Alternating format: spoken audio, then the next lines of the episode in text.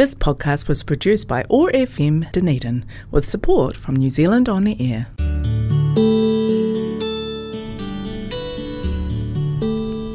Telugu states in South India are famous for culture, temples, food, Tollywood, and sense of humor. I am Sasi, welcoming you to Namaste Telugu. Over the next half an hour, we will listen to beautiful Telugu songs and news from this exotic location in South India. Thanks to office of ethnic communities for supporting Namaste Telugu and connecting culture zone on one not five point four FM Otago access radio keep listening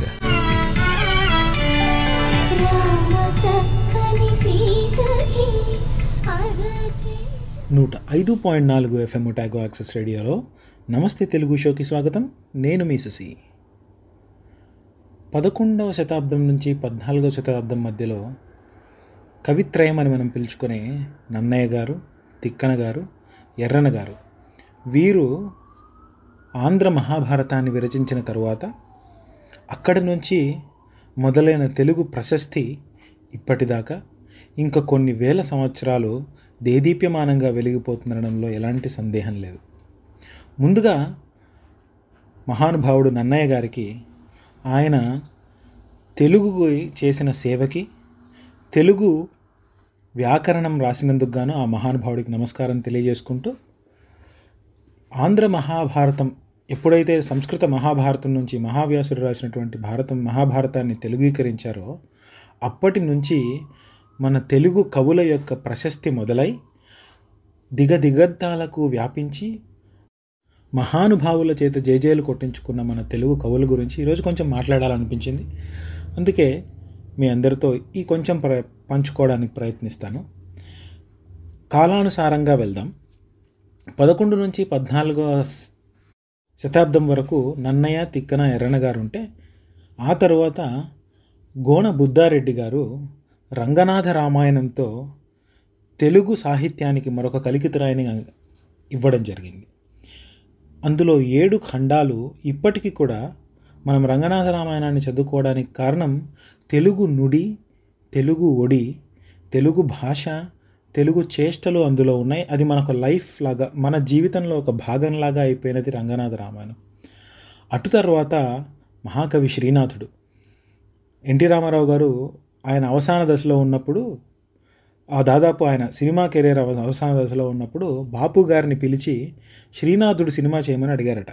అయితే బాపు గారు రమణ గారు అన్నారట ఎవరైనా కూడా పడి లేచిన వాడి జీవిత చరిత్ర చూడాలనుకుంటారు కానీ పడిపోయిన వాడి జీవిత చరిత్ర చూడాలనుకోరు కదండి. మీలాంటి గొప్ప నటుడు పెద్ద నటుడు అలాంటి సినిమా ఎందుకు చేయడం? అంటే కమర్షియల్గా సక్సెస్ కాదు అని వాళ్ళు సలహా ఇస్తే రామారావు గారు అన్నారట నా కోసం చేసి పెట్టవయ్యా అని. ఎందుకు ఆ మాట ఇప్పుడు చెప్పాలనుకున్నాను అంటే శ్రీనాథ మహాకవి అత్యద్భుతమైన తెలుగు కవి. కానీ ఆయన జీవితం మనం గమనిస్తే రాజుల దగ్గర గండపెండేరాలు తొలగించుకున్న దగ్గర నుంచి ఏమీ లేకుండా చివరికి అయిపోయిన సందర్భం మనం గమనిస్తాం.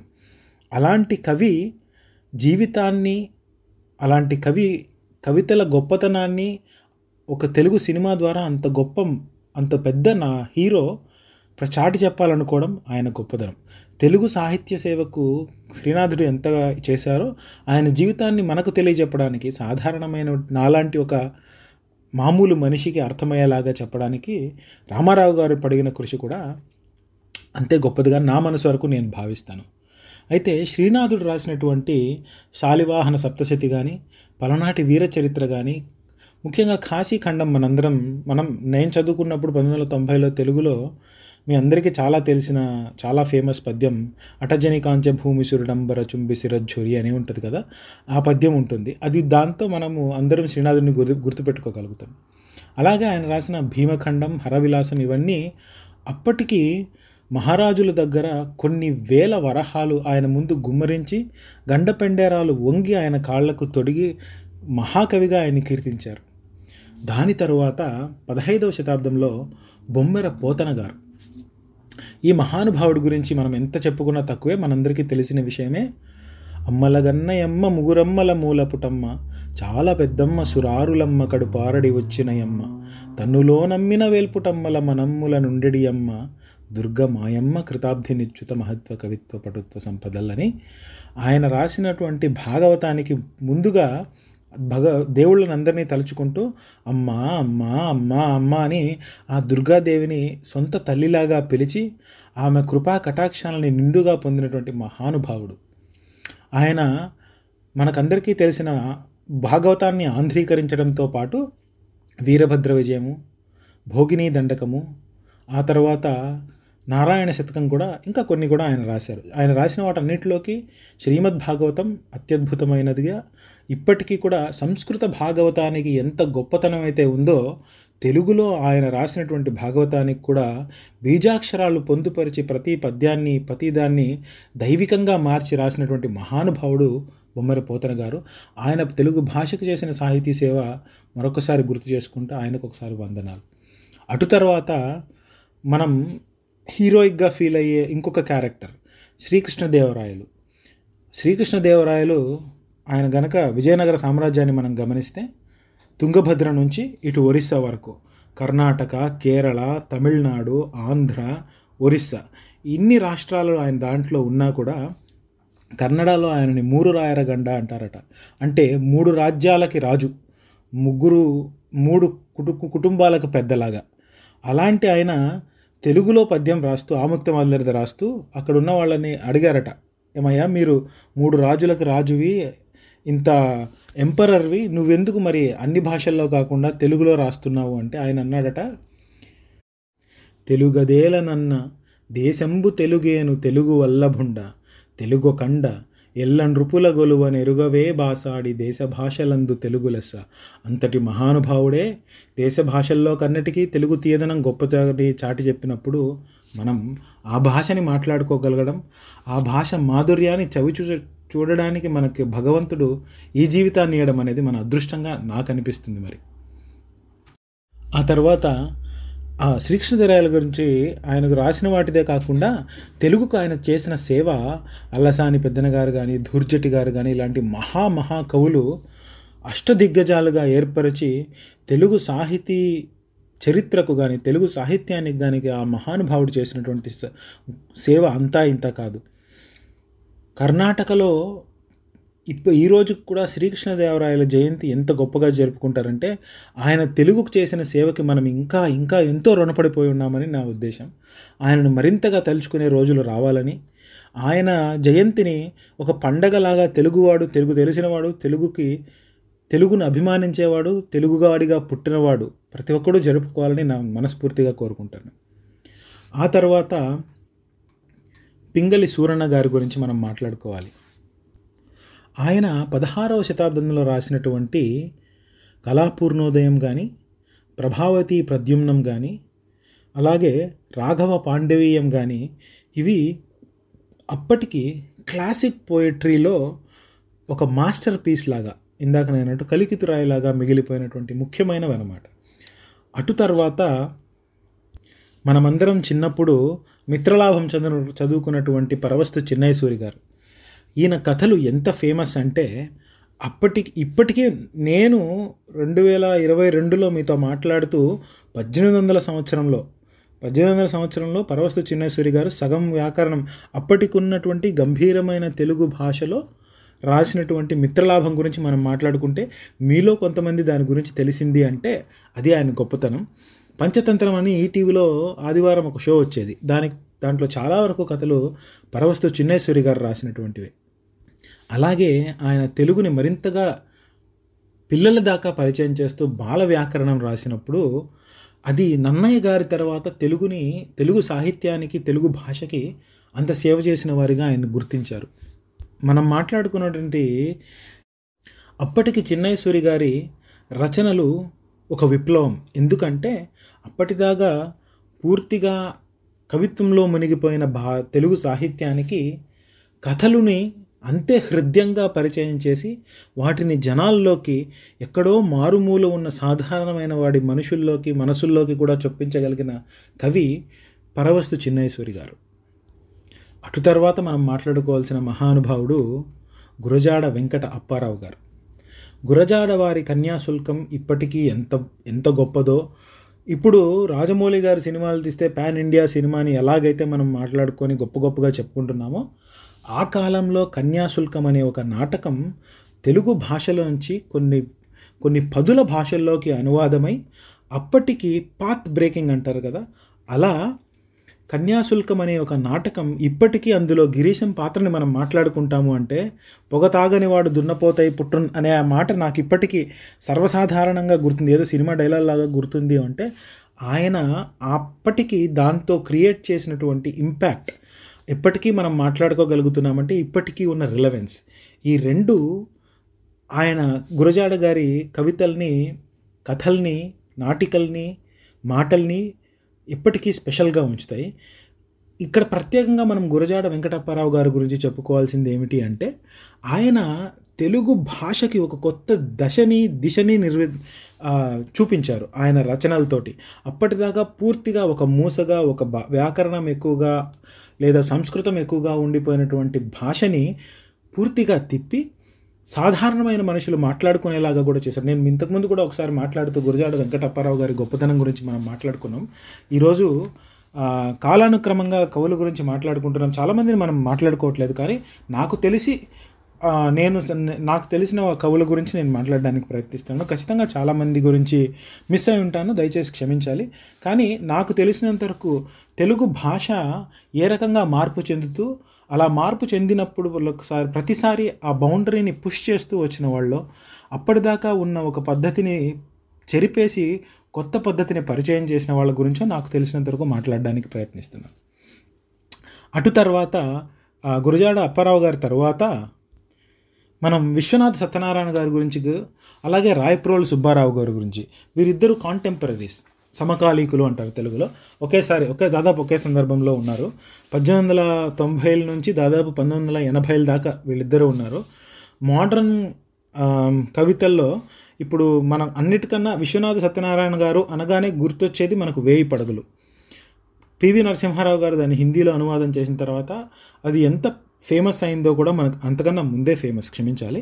అది హిందీలోకి అనువాదించేలాగా పిఎం లాంటి పిఎం క్యాండిడేట్ లాంటి ఒక గొప్ప వ్యక్తి అంత ప్రేమగా దాన్ని అనుద అను అనువదించేలాగా చేశారు అంటే అందులో ఉన్న గొప్పతనం.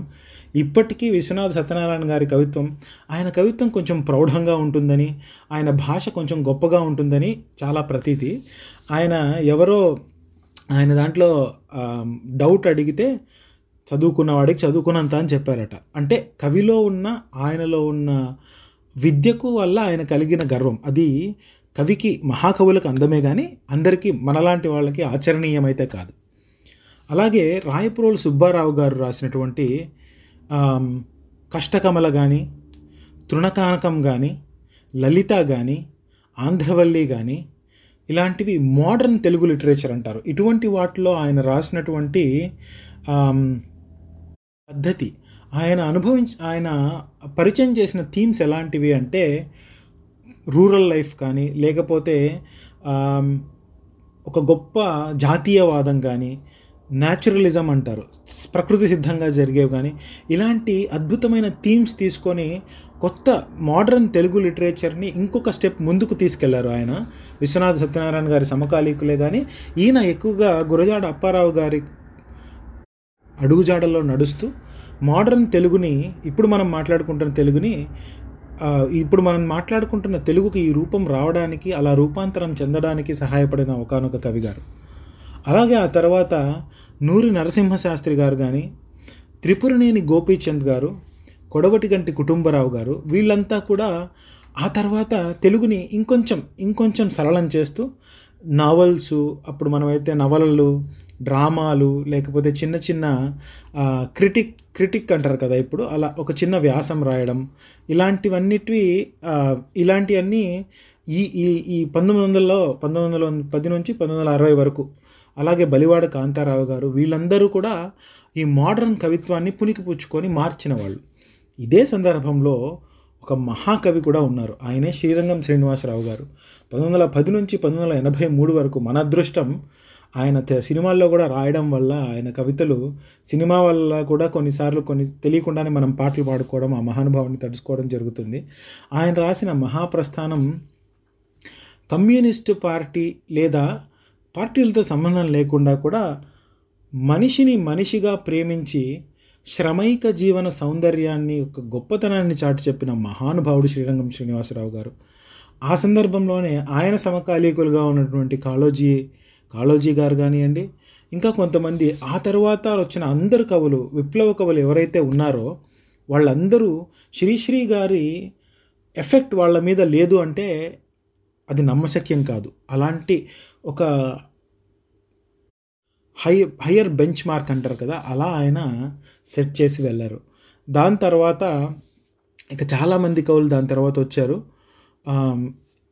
ఇప్పుడు మనకు తెలిసినటువంటి ఎండమూరి వీరేంద్రనాథ్ కానివ్వండి ర- మధురాంతకం రాజారాం గారు కానివ్వండి వాసిరెడ్డి సతీ సీతాదేవి గారు కానివ్వండి ఇలాంటి వాళ్ళందరూ ఆయన దా శ్రీశ్రీ గారి తర్వాత మన శ్రీశ్రీ గారికి ఆ టైంకి వచ్చేసరికి తెలుగు కవిత్వం అందాలు వ్యాకరణాలు పురాణాలు పుక్కిటి పురాణాలు వీటన్నిటిని దాటేసుకొని రక్తం ఎరుపు రంగు పూసుకోవడం మొదలుపెట్టింది.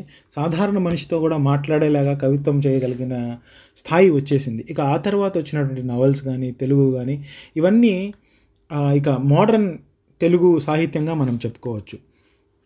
అయితే ఇప్పుడు ఈ కాలంలో ఇంకా తెలుగు బుక్స్ రాసేవాళ్ళు ఉన్నారు కాబట్టి తెలుగు కవితలు రాసేవాళ్ళు ఉన్నారు కాబట్టి కవితలు అంటే సరే అందరికీ ఆ మూడ్లో ఉండరో లేకపోతే వెంటనే అర్థం కావో కవి హృదయం అర్థం కాదో కానీ ఇప్పటికీ తెలుగు బుక్స్ రాసేవాళ్ళు ఉంటారు కదండి.